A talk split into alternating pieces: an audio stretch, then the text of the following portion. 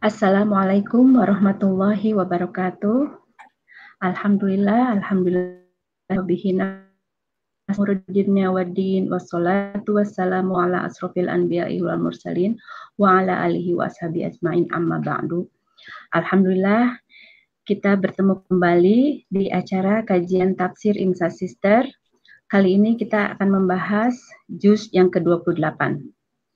Alhamdulillah tepat pada satu satu tahun yang lalu, September 16 2018, kita uh, memulai kajian tafsir juz 29 di surat Al-Mulk tepat pada hari ini. Dan insya Allah pada kesempatan kali ini kita akan uh, mulai memasuki juz yang baru, juz 28, yang akan dimulai dengan kajian tafsir surat Al-Mujadilah. Insya Allah narasumber kita sudah hadir bersama kita kali ini yaitu Ustadz uh, Saiful Bahri. Uh, apa kabar Pak Ustadz?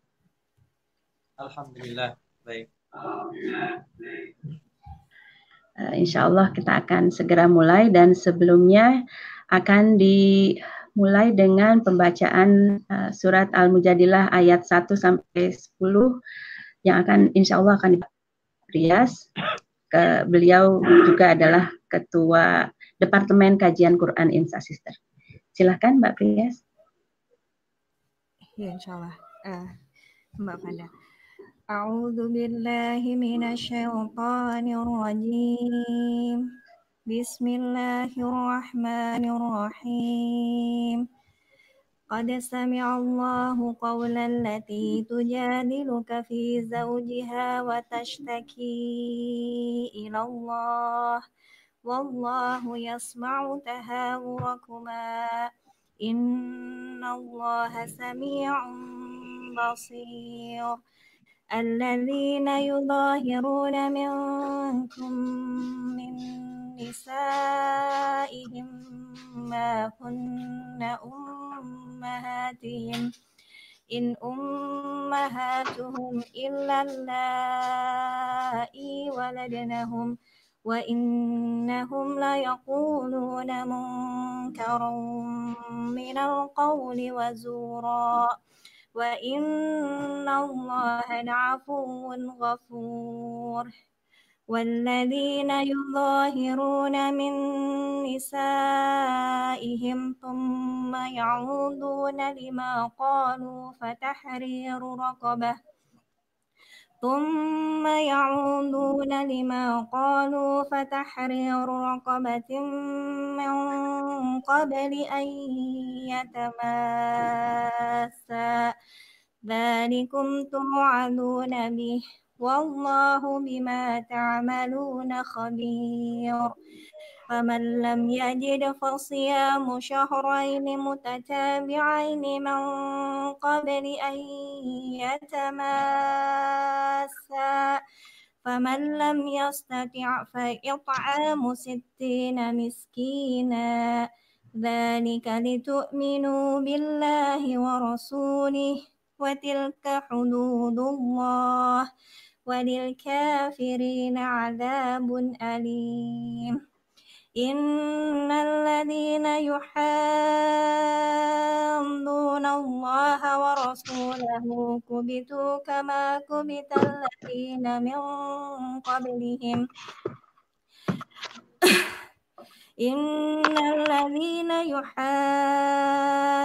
الله ورسوله كبتوا كما كبت الذين من قبلهم وقد أنزلنا آيات بينات وللكافرين عذاب مهين يوم يبعثهم الله جميعا فينبئهم بما عملوا. أحصاه الله ونسوه. والله على كل شيء شهيد. ألم تر أن الله يعلم ما في السماوات وما في الأرض؟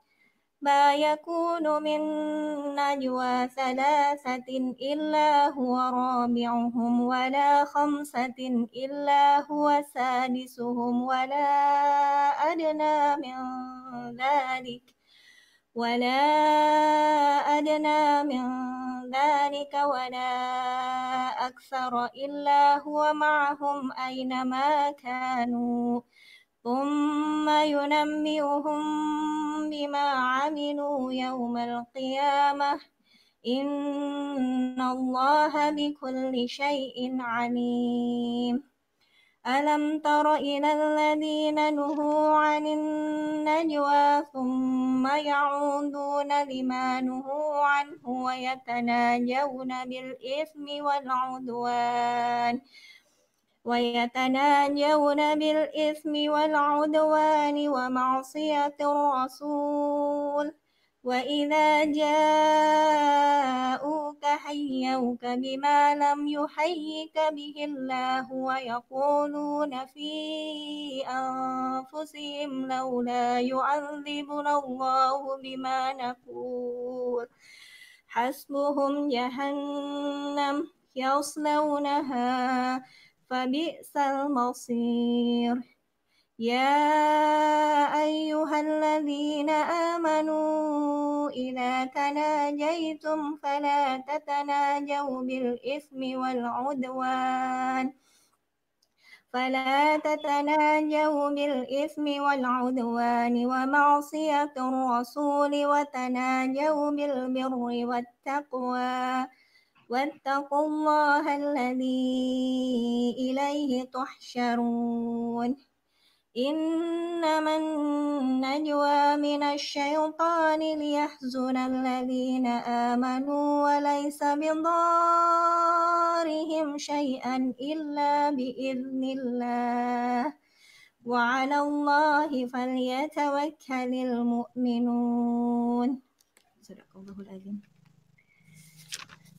Artinya dibacakan enggak Mbak Fanda? Iya, silakan Mbak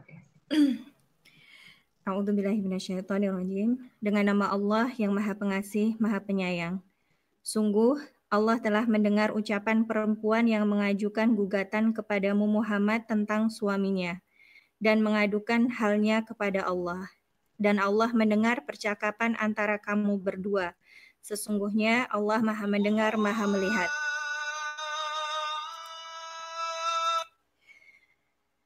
Orang-orang di antara kamu yang menzihar istrinya, istri mereka itu bukanlah ibunya.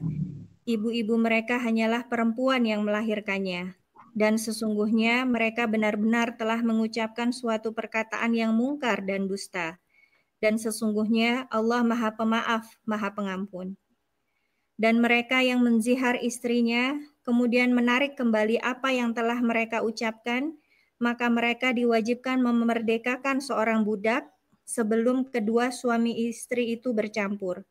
Demikianlah yang diajarkan kepadamu, dan Allah Maha Teliti terhadap apa yang kamu kerjakan. Maka barang siapa tidak dapat memerdekakan hamba sahaya, maka dia wajib berpuasa dua bulan berturut-turut sebelum keduanya bercampur.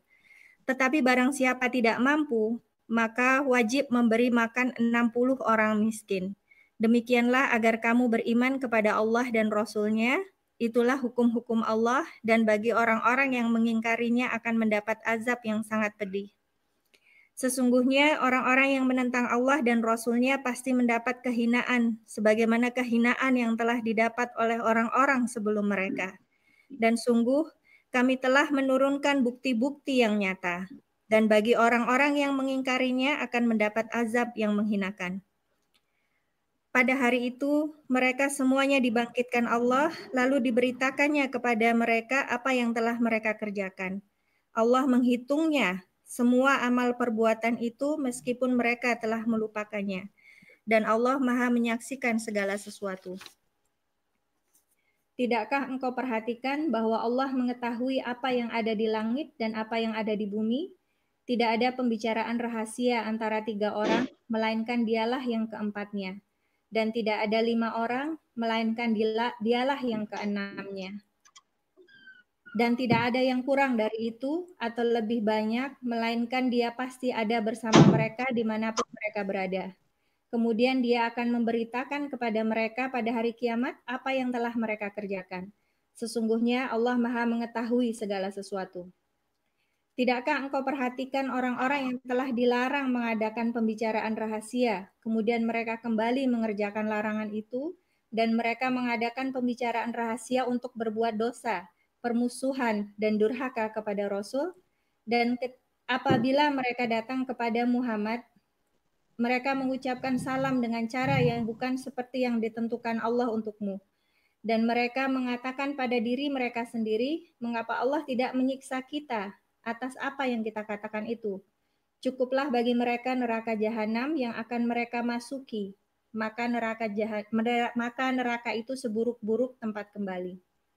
Wahai orang-orang yang beriman, apabila kamu mengadakan pembicaraan rahasia, janganlah kamu membicarakan perbuatan dosa, permusuhan dan durhaka kepada Rasul. Tetapi bicarakanlah tentang perbuatan kebajikan dan takwa dan bertakwalah kepada Allah yang kepadanya kamu akan dikumpulkan kembali. Sesungguhnya pembicaraan rahasia itu termasuk perbuatan setan, agar orang-orang yang beriman itu bersedih hati. Sedang pembicaraan itu tidaklah memberi bencana sedikit pun kepada mereka, kecuali dengan izin Allah, dan kepada Allah hendaknya orang-orang yang beriman bertawakal. Maha benar Allah dengan segala firman.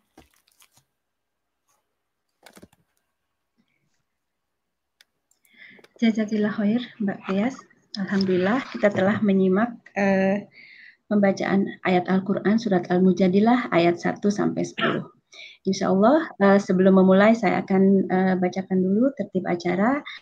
Setelah kita uh, baca, uh, tilawah Al-Quran, kemudian kita akan lanjutkan dengan mendengarkan uh, pembahasan materi Tadabur Surat Al-Mujadilah ayat 1 sampai 10 insya Allah. Kemudian di pertemuan yang ke berikutnya baru kita akan tutup dengan uh, surat Al-Mujadilah ayat ayat 22 insya Allah. Ayat Mujadilah ini diambil uh, namanya diambil dari uh, ayat yang seper, uh, seperti tadi sudah dibacakan yaitu tentang yang mengajukan uh, gugatan seperti apakah ini mari kita sama-sama simak dari dari Saiful Bahri. Silakan Pak Ustadz. Baik.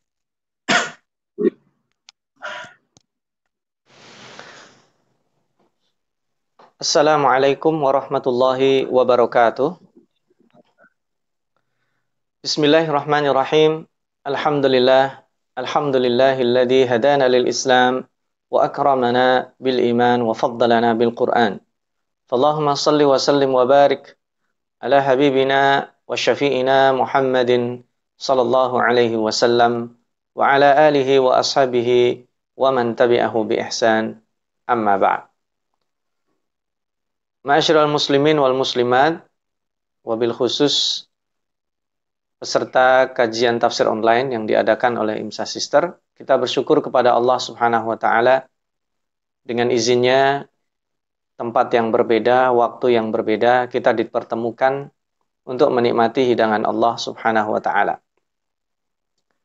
Pada kesempatan uh, kali ini biidznillah dengan izin Allah kita akan menadaburi surat Al-Mujadilah surat ke-58 surat yang diturunkan setelah surah Al-Munafiqun yang akan menceritakan kepada kita bagaimana Al-Quran bukan sekedar memproteksi perempuan, tetapi mengapresiasi dan menjaganya dari potensi kedaliman sekecil apa pun. Di ayat ini juga kita nanti akan diajarkan secara garis besar bagaimana berinteraksi secara sosial, kita uh, mengurangi potensi yang menyebabkan orang-orang yang ada di sekitar kita untuk tersakiti, sekecil apa pun itu. Jika kita bertiga berjalan, maka diupayakan kita berbicara dengan uh, keduanya. Jangan sampai kita hanya berbicara kepada salah seorang, kemudian kita abaikan orang yang lainnya.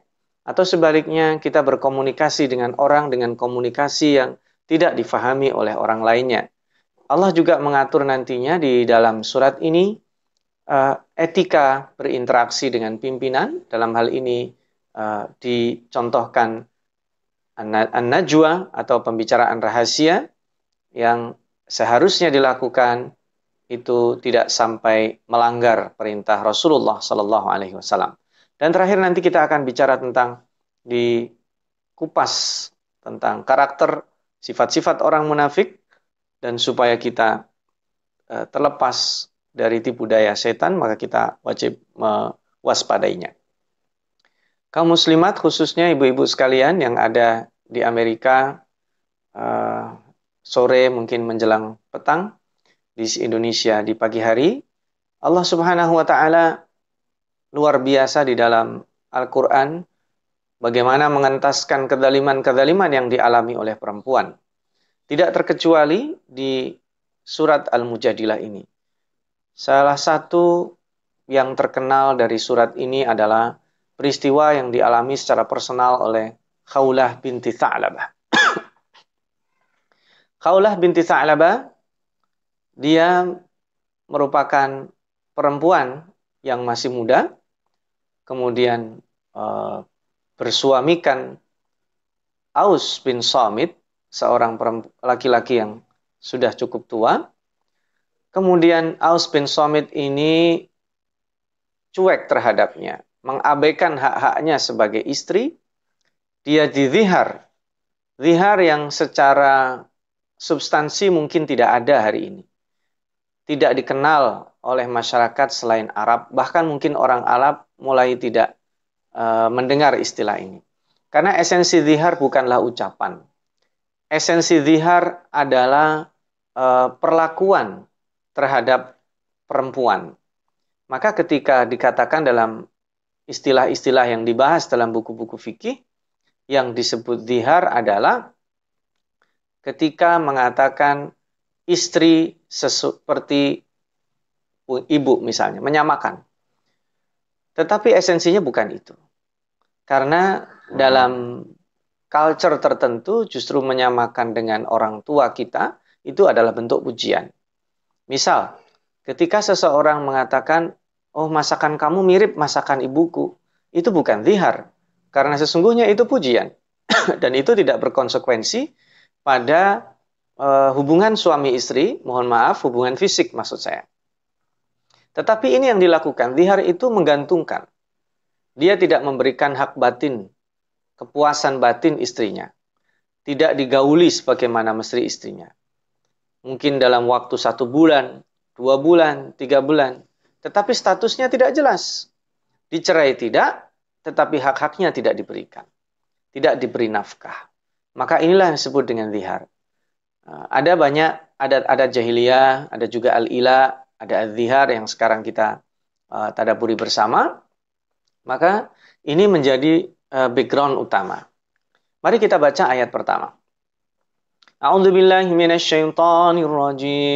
Qad sami'a Allahu qawlan lati tujadiluha fi zawjiha التي تجادلك في زوجها وتشتكي إلى الله والله يسمع تحاوركما إن الله سميع بصير Allah maha mendengar jadi ini dalam riwayat Aisyah kenapa ini kemudian muncul jadi kalau ceritanya uh, melanjutkan yang tadi Allah binti Sa'labah suatu ketika sekalipun sudah didihar sekian lama Aus bin Somit hendak menggaulinya. Maka ada sesuatu yang dirasakan Khawlah ini tidak beres. Maka Khawlah menolak. Dan ketika Khawlah menolak itu, Aus bin Somit memaksanya. Hingga terjadi pergumulan. Dan dalam riwayat-riwayat, silahkan mungkin eh, ibu-ibu bisa membacanya. Aus bin Somit dibanting oleh Khawlah binti Sa'labah. Kemudian dia berlari ke rumah Rasulullah Wasallam dengan menangis. Karena sesungguhnya dia ingin melayani suaminya, tetapi uh, dia ingin kejelasan hukum. Dan ketika sampai di rumah Rasulullah Sallallahu Alaihi Wasallam, di situ ada Aisyah.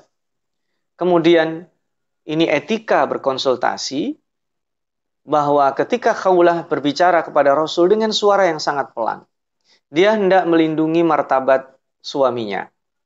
Dia hendak Eh, merahasiakan apa yang terjadi pada dirinya. Karena itu Aisyah yang ada di dekat itu hanya dibatasi tirai saja, tidak mendengar sedikit pun apa yang sesungguhnya terjadi. Tetapi Allah mendengarnya. Nah, ini yang menjadi esensinya sesungguhnya dalam etika berkonsultasi dalam masalah keluarga itu sangat private. Maka Allah menegaskan qad sami Allahu qaulal lati tujadiluka fi zawjiha. Jadi Khawla membicarakan suaminya kepada Rasulullah sallallahu alaihi wasallam. Di situ ada Aisyah, Aisyah tidak mendengarnya. Karena beliau malu mungkin kondisinya seperti itu yang uh, saya mengajak kepada hadirin dan hadirat sekalian, masyarul muslimin wal muslimat untuk memvisualisasikan kejadian ini uh, itu kita yang mengalaminya. Bagaimana pecahnya suasana hati seorang perempuan yang diabaikan, kemudian tiba-tiba uh, suami yang mengabaikannya itu hendak menggaulinya, dan ini tentu uh, luar biasa. Mungkin kalau itu adalah perempuan-perempuan sekarang, kejadiannya lain.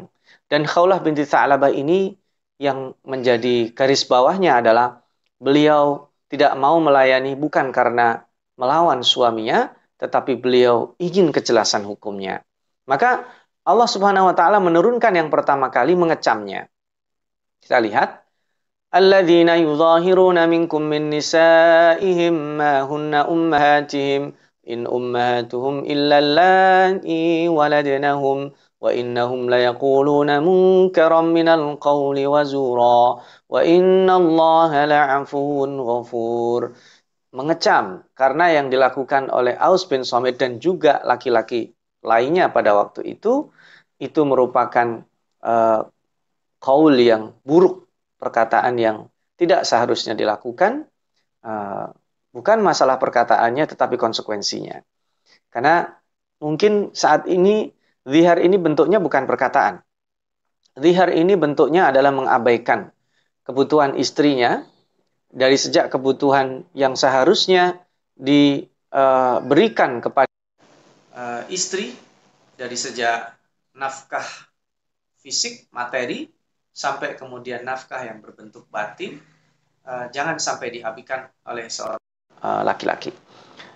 Ma'asyiral muslimin wal muslimat rahimakumullah. Mari kita lihat esensi uh, zihar ini dan kita cek dulu supaya kita tahu pesan moralnya. Uh, mungkin bisa ditampilkan pesan moral surat Al-Mujadilah. Di dalam pesan moral tersebut, kita nanti akan membahas lima hal yang tadi uh, Al-Fakir sampaikan. Pertama, perlindungan terhadap perempuan. Yang kedua, kemahatauan Allah, sekalipun kita berbicara pelan-pelan.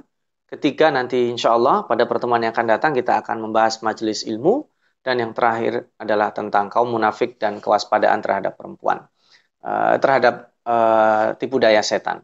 Dan aplikasinya nanti kita akan menuntut ilmu. Untuk paroh yang pertama ini aksi yang harus uh, kita lakukan adalah dengan memuliakan istri. Nah itu di situ saya sebut evaluasi capaiannya adalah mungkin kita perlu mengucapkan terima kasih kepada istri kita uh, untuk bapak-bapak, baik ketika setelah bangun tidur, ketika membangunkannya, atau ketika melihatnya pertama kali, atau nanti menjelang uh, tidur ketika sudah mengakhiri hari itu aktivitas. Nah, di zihar ini, kembali kepada zihar, konsultasi etika konsultasi keluarga.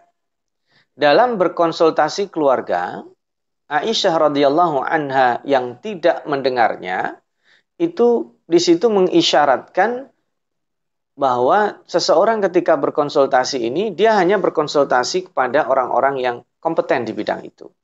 Itu yang pertama. Yang kedua, konsultasi ini kemudian tidak dipublish sebagaimana seorang pasien yang mendatangi uh, klinik atau rumah sakit atau tempat dokter uh, tertentu, maka menjadi hak pasien itu dirahasiakan. Dokter tidak boleh kemudian mempublish, menceritakan atau uh, mensosialisasikan apa yang dialami pasiennya kecuali untuk kepentingan ilmu itu pun dirahasiakan identitas sang pasien. Sebaliknya juga sebagai etika sang pasien tidak tidak perlu dia kemudian mengungkap hasil dari konsultasi dia. Apalagi jika ini terkait dengan konsultasi keluarga, terkait dengan aib pasangan hidupnya, terkait dengan uh, disharmonisasi yang sedang dialami oleh mereka berdua. Maka tidak benar kalau seandainya kemudian namanya konsultasi keluarga itu disebut konsultasi publik, tidak. Konsultasi publik itu untuk ranah yang uh, bukan bersifat aib seseorang. Kalaupun terpaksa disampaikan, lit untuk mengajarkan, maka itu sifatnya adalah dirahasiakan atau dibuat uh, tidak ada inisial atau nama seseorang. Ini kalau kita terapkan dalam uh, konteks kekinian, maka etika konsultasi uh, keluarga khususnya, karena ini adalah masalah private, maka tidak boleh kemudian seseorang uh, mengungkapkannya. Apalagi di zaman sekarang sudah ada media sosial, konsultasi keluarga dilakukan secara terbuka di grup-grup WhatsApp misalnya, atau grup-grup Facebook misalnya, dan lain sebagainya, tentu itu uh, tidak sesuai dengan esensi yang diajarkan oleh Allah Subhanahu wa Ta'ala. Pelajaran kedua, Allah mengecam laki-laki yang mendihar istrinya.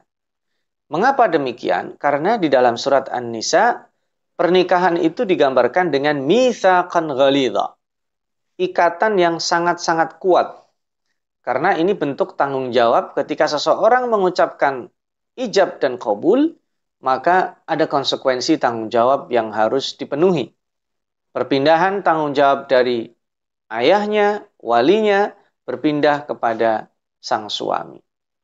Dan yang ketiga, komitmen dari Allah Subhanahu wa taala, janji dari Allah Subhanahu wa taala melalui syariatnya di sini terlihat sangat-sangat jelas Allah melindungi perempuan dari potensi e, menjadi korban kezaliman khususnya dimulai dari sejak di rumahnya. Subhanallah.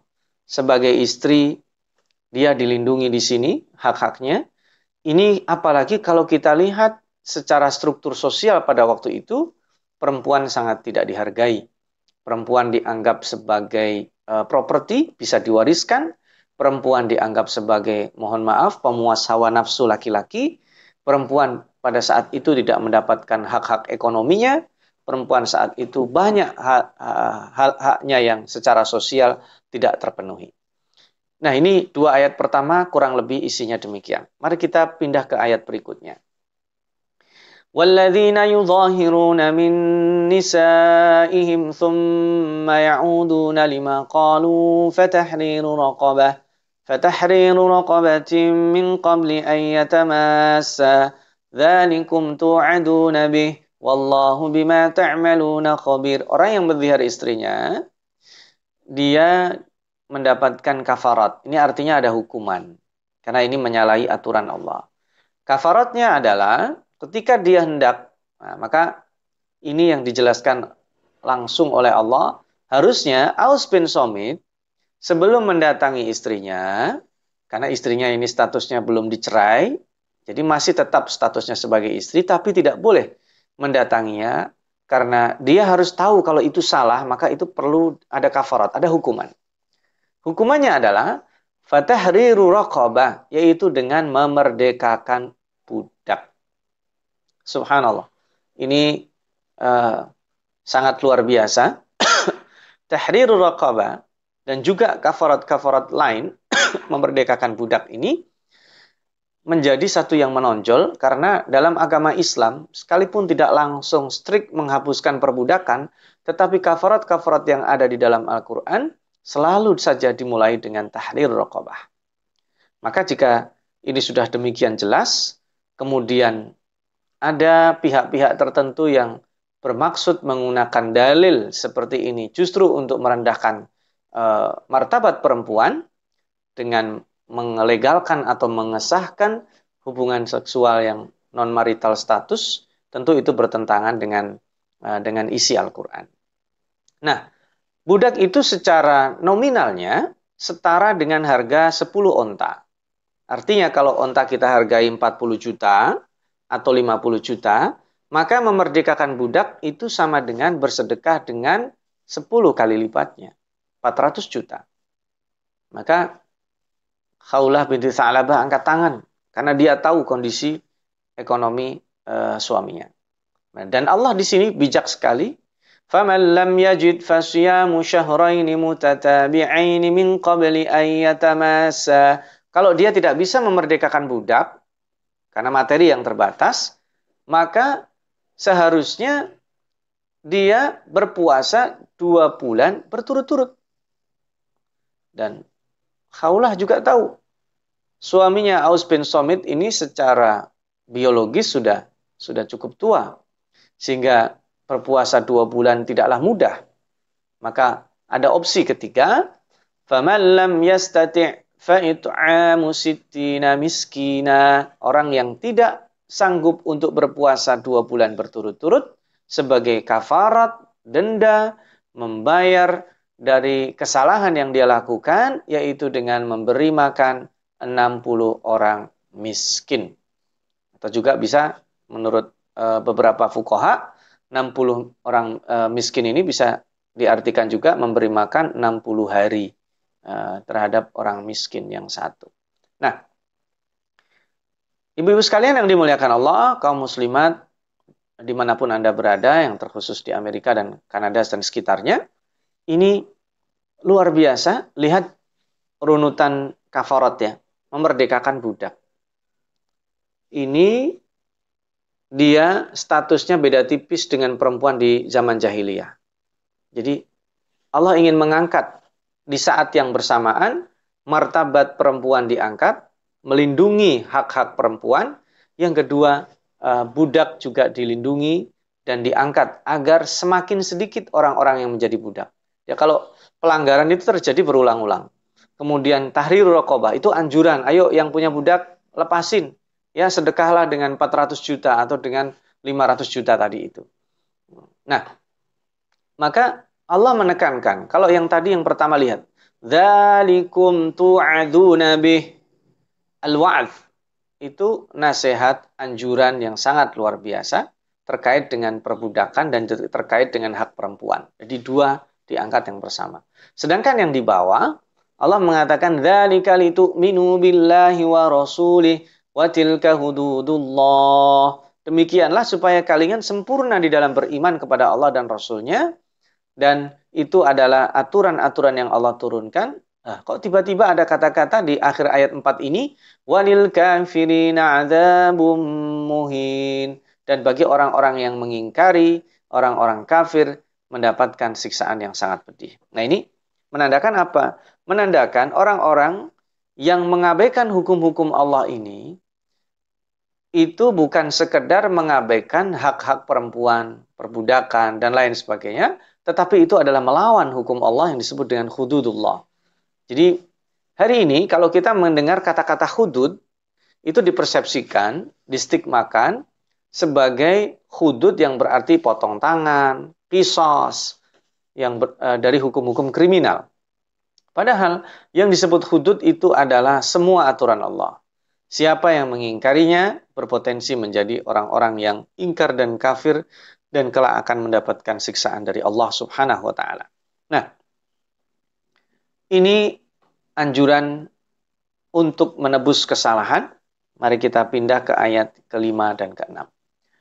إن الذين يحادون الله ورسوله كبتوا كما كبت الذين من قبلهم وقد أنزلنا آيات بينات وللكافرين عذاب مهين يوم يبعثهم الله جميعا فينبئهم بما عملوا أحصاه الله ونسوه Wallahu ala kulli syai'in syahid. Orang-orang yang menentang Allah dan Rasulnya, termasuk orang-orang yang tidak mau melakukan anjuran Allah tadi, karena ini sifatnya anjuran bukan anjuran positif ya. Kalau anjuran positif yang sifatnya tidak wajib tidak akan dikecam. Misalnya anjuran positif puasa sunnah, Senin dan Kamis, puasa sunnah ayamul bait. Jika seseorang tidak melakukannya, tidak akan dikecam. Karena itu sifatnya adalah mustahab atau sunnah. Ya. Tetapi ketika itu sifatnya adalah negatif, larangan, Ketika larangan itu diterjang dengan dikerjakan, maka Allah akan kecam. ini sifatnya adalah negatif. Kenapa? Karena hukumnya denda. Ketika denda itu tidak dibayarkan, maka di sini dikecam. Bukan masalah nominal dendanya 400 juta atau memerdekakan budak tadi, tetapi di sini adalah sikap dari seseorang menolak tidak mau membayar kafarat itu apa? Basicnya apa? Maka ini perlu dijelaskan. Kalau basicnya dia tidak membayar kafarat atau denda itu karena dia tidak mampu, nah ini ada exit. Ada ada ada exit strategi, strategi solusinya ada. Karena Rasulullah SAW sudah sering melakukan itu. Beberapa kali orang yang mendatanginya harus dihukum, tapi kemudian justru uh, kasih sayang Rasulullah membuat mereka menjadi orang yang uh, meninggalkan perbuatan tersebut, padahal mereka tidak mampu membayar kafaratnya. Bukan pada esensi yang disebut di dalam ayat ini. Karena nantinya ada orang yang abai, ada orang yang menentang bahwa ini nggak perlu diterapkan. Nah ini orang-orang yang seperti ini adalah orang-orang yang menantang Allah. Karena ini bahasanya keras. Orang yang menantang Allah, maka mereka ini adalah orang-orang yang mendapatkan kehinaan. Beda halnya orang yang tidak mau sholat karena malas. Orang yang tidak mau sholat karena malas, dosa, tentu. Tetapi orang yang tidak mau mengerjakan sholat karena dia tidak mau menganggapnya sebagai kewajiban, ini yang disebut dengan menentang Allah Subhanahu wa taala. Orang tahu bahwa e, neraka itu sangat pedih, tapi dia tetap melakukan maksiat karena uh, satu dan lain hal berbeda dengan orang yang menantang Allah, merasa bahwa dirinya aman, tidak mungkin tersentuh dengan api neraka. Jadi ini hal yang sangat penting. Hati-hati dengan syariat Allah. Uh, mungkin begini, kita uh, di negara seperti Amerika dan Kanada yang mungkin sekarang lebih mudah, tetapi tetap saja makanan-makanan halal tidak semudah di negeri-negeri muslim misalnya. Kemudian ada yang orang mengabaikan begini, buat apa makanan makanan halal harus kita makan? Toh sama saja. Gitu. Tidak berpengaruh secara medis misalnya. Nah, kalau dia mengatakan itu adalah ketidaktahuan, perlu kita kasih tahu. Kalau mengetahui mengatakan itu karena menantang Allah, itu yang dimaksudkan di dalam ayat ini. Maka Mengabaikan hukum-hukum Allah itu termasuk tidak menjalankan kewajiban seorang suami kepada istrinya. Karena itu tadi, misalkan kali itu. Jadi, para suami seharusnya tahu ketika dia sudah diikat janji, diikat dengan akad, dia punya kewajiban. Nah ini, maka nantinya juga sebagai hubungan timbal balik, istri juga punya kewajiban terhadap suami. Dan ini Allah atur dengan sebuah uh, aturan yang sangat luar biasa disebut dengan tilka hududullah. Nah, maka di sini kalau kita perhatikan nantinya orang-orang yang menentang Allah ini di hari kiamat akan dibuka kedoknya. Orang-orang akan tidak berdaya ketika hal-hal yang dulu disembunyikan ditampakkan oleh Allah Subhanahu wa taala. Dan Allah sangat berkuasa Allah menjadi saksi. Dan ini nantinya uh, kita akan pelajari beberapa ayat yang terkait dengan najwa. Nah ini karena tema besar hari ini di pertemuan yang pertama ini karena nanti solusinya ada di pertemuan kedua insya Allah. Solusi kita agar tidak terjebak pada najwa kepada pembicaraan yang rahasia yang buruk maka itu adalah dengan ilmu. Nanti ada ada di ayat ke-11 dan seterusnya nanti berbicara tentang itu. Maka najwa tentang ini, ini kan najwa, membicarakan orang. Atau nanti di, di ayat lainnya juga dikenal dengan ghibah. Tetapi kalau ghibah itu sekedar membicarakan. Ini najwa untuk mencari solusi. Maka bedanya kelihatannya tipis, tapi sesungguhnya tidak. Kalau ghibah itu menikmati pembicaraan aib. Si fulan, iya ya, si fulan begini, begini, begini, begini. Sekedar membicarakan, itu ghibah.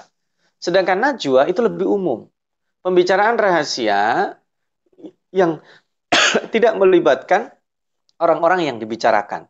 Lebih buruk lagi kalau yang dibicarakan adalah Rasul.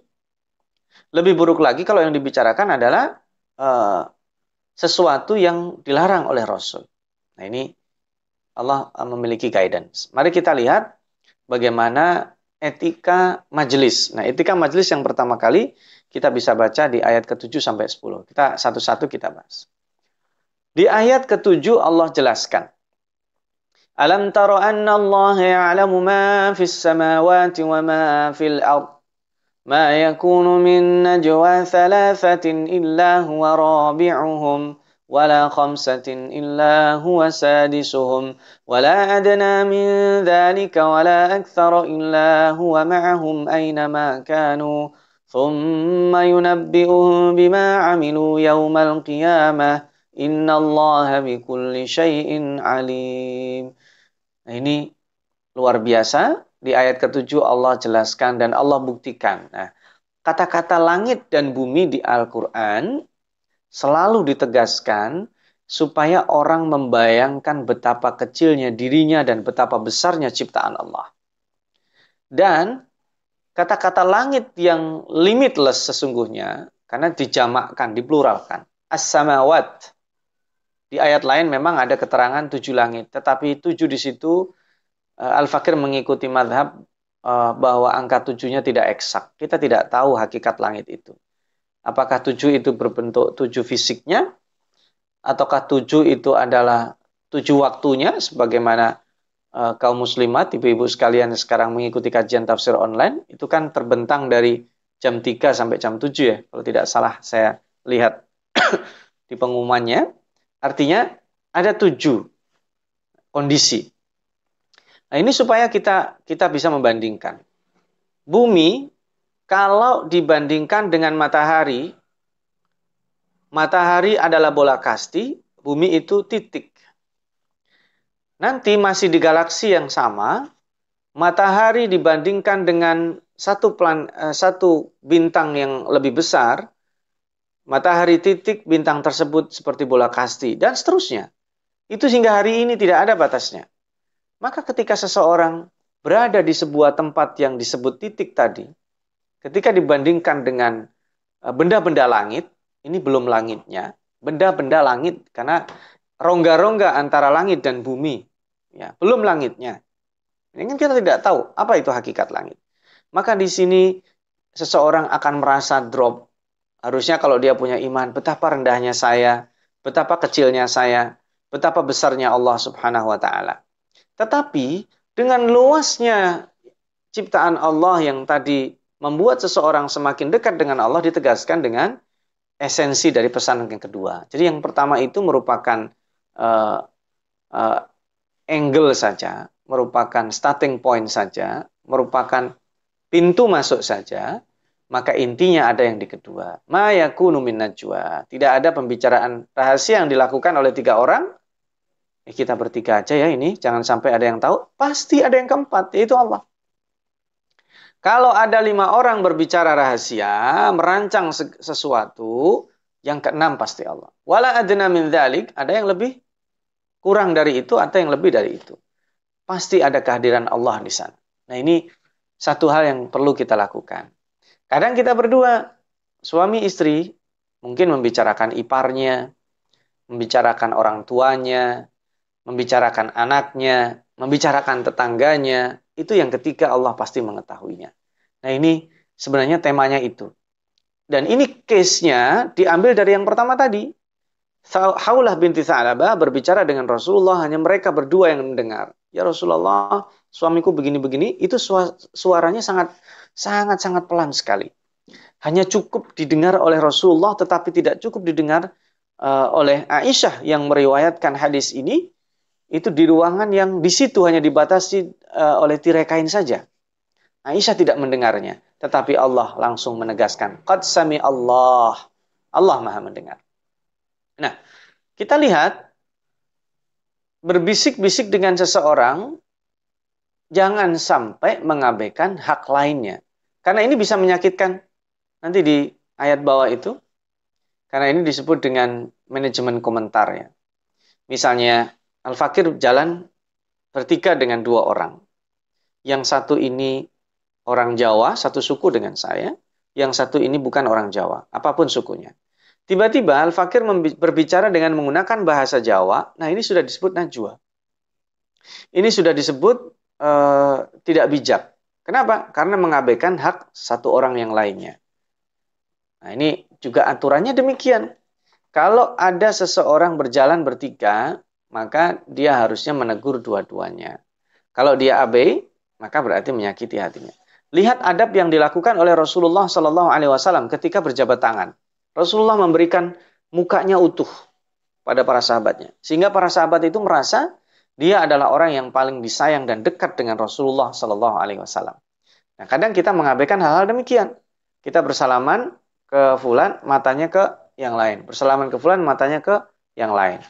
Ini uh, adab-adab majelis nantinya. Kemudian juga dalam adab ini kita sebagai pihak yang pasif misalnya. Kalau tadi kan kita yang uh, pihak yang aktif. Sebagai pihak yang pasif berhusnudzon.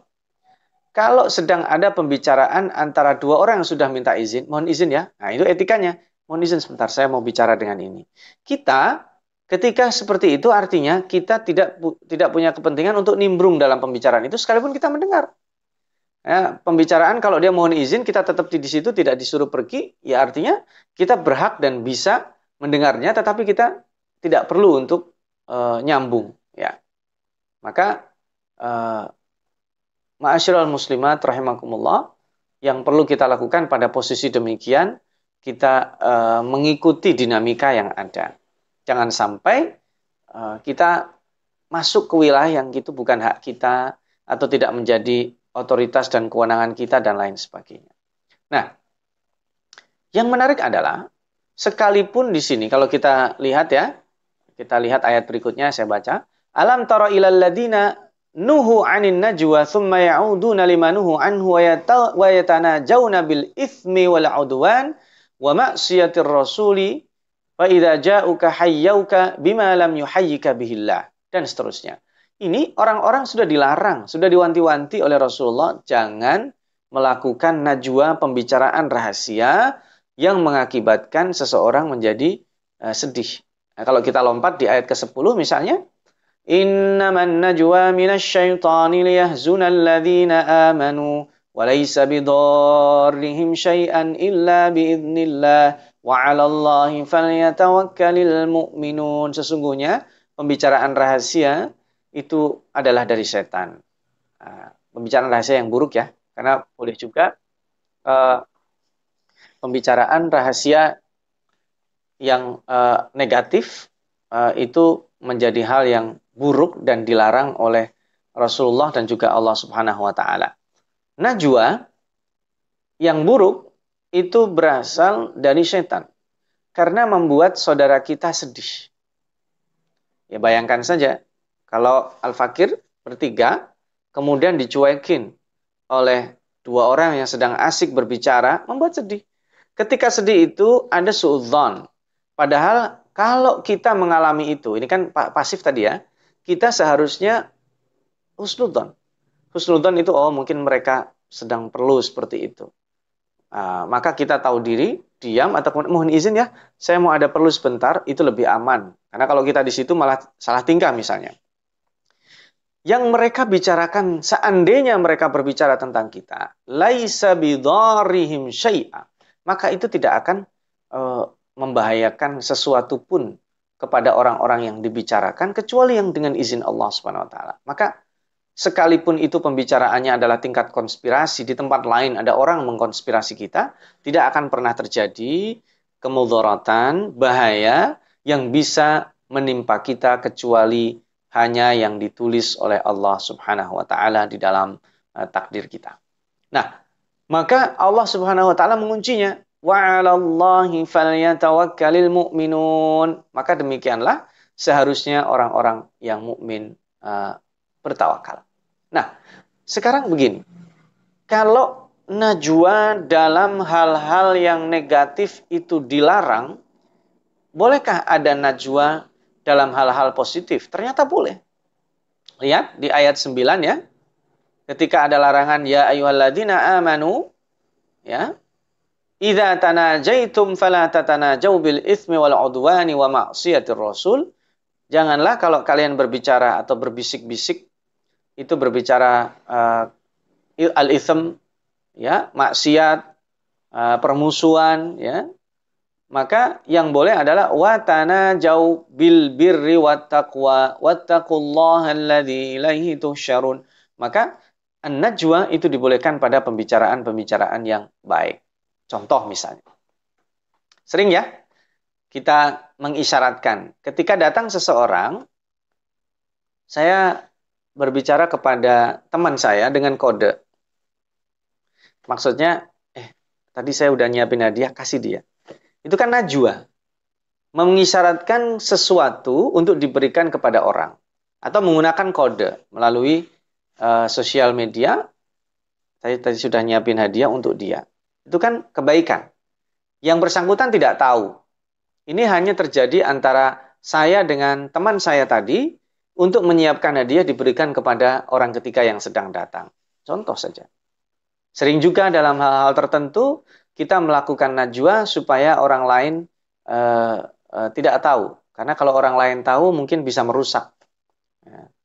Ada misalnya uh, dalam hal perbaikan sound system yang sedang terganggu, ya kita ngasih syarat aja kepada orang. Nah, itu kan juga termasuk najwa. Atau dalam kebaikan misalnya sedang uh, pembangunan masjid. Najwa, kenapa? Najwa ini kalau untuk orang-orang tertentu tahu ada orang sekarang menyumbang besar kemudian mengakibatkan orang lain malas menyumbang, dirahasiakan dulu. Dan juga permintaan orang ini supaya sumbangan dia dirahasiakan dulu, itu juga najwa. Tidak dipublish, itu juga najwa. Contohnya sangat banyak sekali najwa dalam uh, kebaikan. Seorang ibu bernajwa dengan anaknya menyiapkan surprise untuk suaminya yang sedang dalam perjalanan pulang. Ini juga najwa.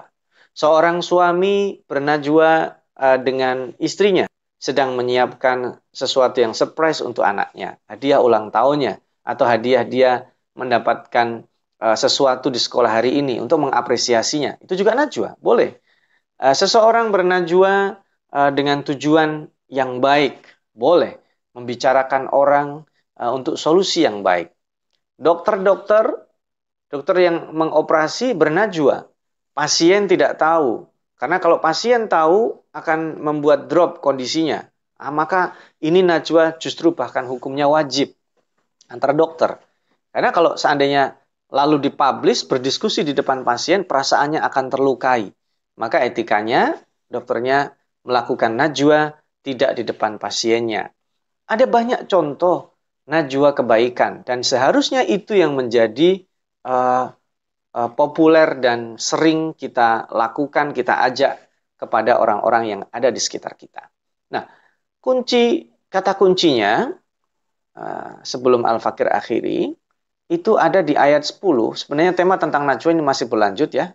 Tetapi pokoknya itu uh, secara utamanya sudah tersampaikan pesannya hingga ayat 10 Ya, ketika Allah Subhanahu wa taala mengatakan yang pertama, najwa yang buruk itu dari setan. Najwa yang mengakibatkan uh, suudzon itu dari setan. Padahal belum tentu ketika ada tiga orang, dua orang berbicara asik, itu yang dia membicarakan orang yang satu lagi belum tentu. Tetapi cueknya mereka itu mengakibatkan suudzon, nah itu yang dari setan. Seorang suami yang abe kepada istrinya juga belum tentu maksiat seperti zihar yang dicontohkan ini. Tetapi abenya sang suami ini bisa mengakibatkan istrinya suudzon. Jangan-jangan aku sudah tidak menarik karena kondisiku sudah semakin tua. Jangan-jangan suamiku tertarik dengan perempuan lain. Jangan-jangan, ah ini, ini yang mengakibatkan buruknya karena ada najwa. Najwa itu bukan masalah pembicaraan rahasia saja, tapi abai, seni berkomunikasi yang kurang mengakibatkan di sini ada ada suudzon. Hal-hal yang bisa menyebabkan suudzon itu juga uh, kalau disengaja itu adalah dari setan. Maka sebisa mungkin kita hindari orang lain berburuk sangka pada kita. Contoh sederhana sekalipun boleh kita masuk ke diskotik untuk nuker uang, untuk menelpon, tetapi kita hindari supaya tidak ada saudara kita yang melihat kita nanti jadi suudun. Loh, si fulan kok masuk ke diskotik? Nah, itu bagian dari adanya najwa yang negatif. Hindarilah diri kita pada posisi yang mengakibatkan seseorang bisa suudzon. Tiba-tiba di suatu tempat tertentu, uh, seorang laki-laki bicara dengan seorang perempuan yang dikesankan sangat pembicaraan yang uh, yang yang cair, yang akrab, berdua saja. Ini melihat orang yang melihatnya menjadi menjadi sangat uh, sangat berpotensi untuk bersuudzon. Nah ini ada tiga hal yang penting. Kita sebagai pelaku hindari najwa, hindari mengabaikan orang lain, hindari membicarakan orang lain, hindari uh, melakukan pembicaraan yang tidak perlu terkait orang lain. Contoh misalnya, kalau di sini adalah uh, disebut maksiatir rasul, di sini membicarakan uh, pimpinan kita uh, yang tidak perlu. Maka maruah pimpinan itu penting untuk dijaga supaya kewibawaannya ada di di mata kita.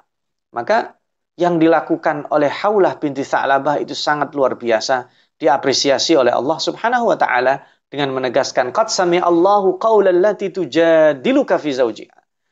Luar biasa. Haulah ini tahu etika dia uh, ber komunikasi dan berkonsultasi dengan Rasulullah Shallallahu Alaihi Wasallam, yaitu dengan menjaga martabat dan kemuliaan suaminya. Yang kedua, Haulah binti Sa'labah ini juga menjadi titik poin bagaimana seharusnya uh, perempuan dimuliakan. Bagaimana seharusnya istri itu juga uh, disapa, ditegur. Uh, itu juga bagian dari supaya tidak mengabaikan. Maka jangan sampai juga uh, sang istri itu uh. Karena kalau sudah ada suudzon dari pasangan hidup ke pasangan hidupnya akan mengakibatkan disharmonisasi yang juga nanti diatur di ayat lainnya. Sebagai mukaddimah itu saja yang bisa uh, Al-Fakir sampaikan. Nanti kita diskusikan, masih ada waktu. Uh, bisa juga dikritisi jika ada yang hal-hal yang perlu di, diluruskan atau kita lanjutkan dengan uh, diskusi karena ini yang saya sampaikan sifatnya hanya sangat umum, ayat yang sangat panjang jika kita detil-detil kata per kata memerlukan uh, waktu yang cukup panjang. Demikian saja. Aku lu qauli hadza ja'alanallahu wa iyyakum minal ladina yastami'unal qawla fayattabi'una ahsana. Uh, saya kembalikan kepada uh, moderator. Wassalamualaikum warahmatullahi wabarakatuh. Waalaikumsalam warahmatullahi wabarakatuh. Jazakallah khairan Ustadz atas uraiannya. Uh, ada sedikit